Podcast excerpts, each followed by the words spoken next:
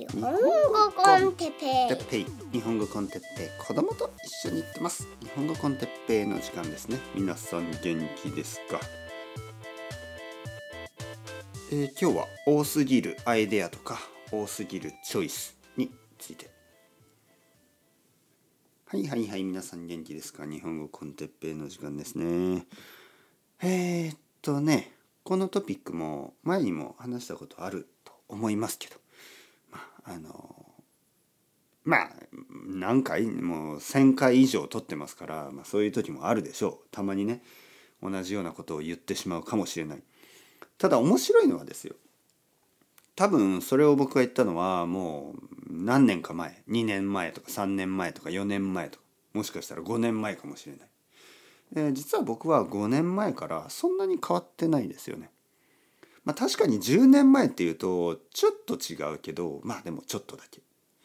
えーなんかねまあ結構変わってない。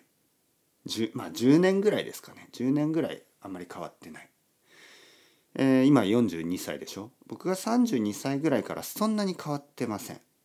はい。たださその前の10年間ですね。32歳の前の10年間、えーそれは22歳から32歳までこの間は結構変化が大きかったと思います。やっぱりまあ経験が新しい経験も多かったしそれまでの僕が知らない世界も多すぎたし、えー知らない人たちが知らない考えも多すぎた。ただ3032歳ぐらいからはまあそうですね。僕が成長しなくなったというよりはまあすでに32歳の時点で成長をしたかなり成長したっていうことですよね。だからなんか大人になるとその成長しなくなるわけじゃなくてあの成長するそのまああの成長できなくなるっていうかその成長できなくなる理由はもう十分成長したから。例えば身長とかそうでしょ？えー僕は今178センチ179センチぐらいあるんですけどそれが決まったのが多分決まったというのはストップしたのが成長が止まったのは多分18歳19歳ぐらいかな。それまでは毎日毎日毎年毎年背が高くなってたんですけどまあ大人になるとストップするでしょ？まあそれと同じようにまあ精神が成長しないとは言わないですよ。精神はどんどんどんどん成長するけどそのスピードはやっぱり弱くなっていくでしょうね。はい、ただやっぱり22歳23歳24歳ぐらいの時はいろいろな考え方とか、えーいつもいつも変わる。まあそれはある意味柔軟。自分がまだあの色のないキャンパスというか柔軟性があるから。そしてピュア。まだなんかこう白い何もないキャンパス。えーだから。あとはまあ自分自身にあのいこれまで生きていた生きてきた自信やこれまで生きてきたあの経験これまで生きて培われてきたあの自分なりのポリシーみたいなものもさえもないんですよね。そういうものがないから。ある意味それは幸福である意味それは不幸な状態。それが若いということです。年を取ってくるとある意味これもねこれも あの幸福である意味これも不幸なんですけど、えー柔軟さはなくなってくる。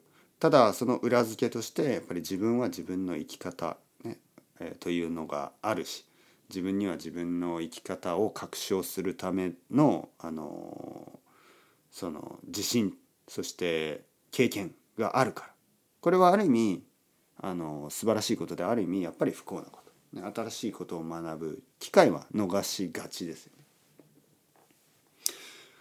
まあまあまあちょっと難しい単語も最近多いですね。ちょっと僕はあのリスナーの皆さんに少しチャレンジをねあの始めてます。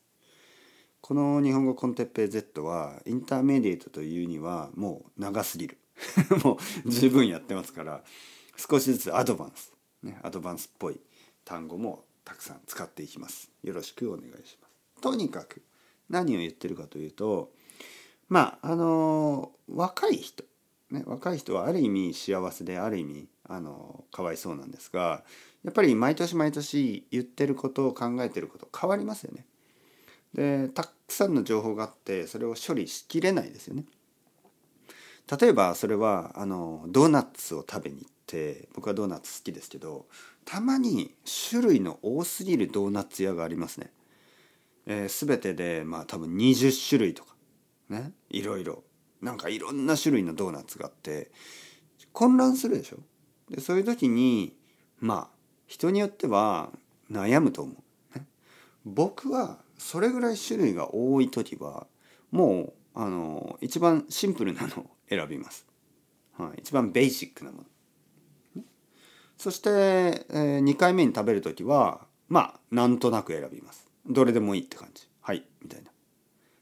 で3回目に選ぶ時はあのいつもベーシックに戻ってしまう。よくあるパターンですね。例えばこの前行ったドーナツ屋そこもたくさんのチョイスがある。最初に僕はプレーンを頼みました。はい。プレーンとブラックコーヒー。え次に行った時はあのベリー。なんかこういろいろなミックスベリーのソースのかかった色鮮やかなあの美味しそうなもの。ただ食べてみるとなんかちょっと酸っぱすぎてあと色は綺麗だけど味はまあまあまあみたいな。3回目に行った時はプレーンに戻りました。というわけで結局ベーシックに戻るんです。多分4回目もプレーンだと思う。あんまりいろんなソースとかいろんな味とか好きじゃない。あの一番シンプルなドーナツはまあちょっとこう砂糖の味小麦粉の味あの油の味。まあそれだけなんですけど。それがいい感じに混ざってほあこれぞドーナツ。これぞオーセンティックなドーナツという味がする。ピザとかも同じですよね。たくさんの種類があるピザでピザ屋でまず僕は最初にマルゲリータ頼んで2回目行った時になんかそのスペシャルピザみたいなの食べるけど大抵マルゲリータに戻ってくる。僕はなんか結構そういうパターンが多いからだからやっぱり一番その店の一番ベーシックなもの一番シンプルなものをいつも選ぶようにしてでこういうなんかこうこういうポリシーみたいなあの個人的な考え方やり方みたいなのがあの年を取った人の方があのもそういう考え方を持ってる人が多いですよね。若い時はなんか本当にそんな考えがない僕はなかった少なくとも。僕は本当にその時その時でいつも混乱していつも選んでいた。でこれがドーナツだけじゃなくて本とか考えとかアイデアとか人と話す時とかポッドキャストを撮る時とか多分そういうことに全てに影響があるんですよね。だから例えば若い人でそのコンテンツを作ってる人たちは結構混乱している人が多い。ね、毎年毎年多分自分が分からなくなるんですよね。自分で自分のことがよく分からなくなるからなんかこううん苦しくなってしまう。僕はそういうのは少なくともないですね。少なくとも僕はいつもまあチョイスが多すぎる時はシンプルに選ぶしまあそれが正しい正しくないみたいなのはあんまり考えない。まあもちろん何かを何かのチョイスをしてね他の人に大きい影響があるとかそういう時はもちろんあの考えますよ。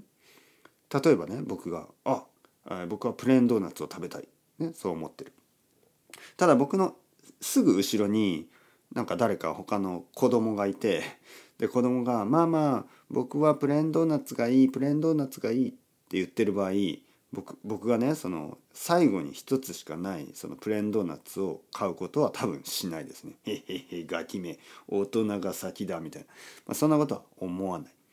あの そういう時はああもちろんこの子はプレーンドーナツ食べたいですよね。他のドーナツアレルギーあるかもしれないしああおじさんは何でもいいよ。じゃあ僕はあのこのチョコレートみたいなね。まあ何でもいいんですよ。本当に。他の人に影響がある時は自分の簡単な、あのその大事じゃない重要じゃないようなものは譲ります。簡単に。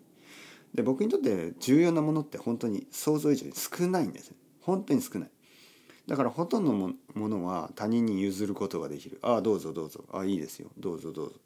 譲れないものっていうのがいくつかあってまあでもそれをリストにするとまあちょっとバカバカしいんでまああえて考えないですよね。なんか大事なものって考えすぎるとあのうん。なんかこう固執しすぎてしまう、ね、固執というのは何というかなまあいわゆる執着ですよね執着しすぎる。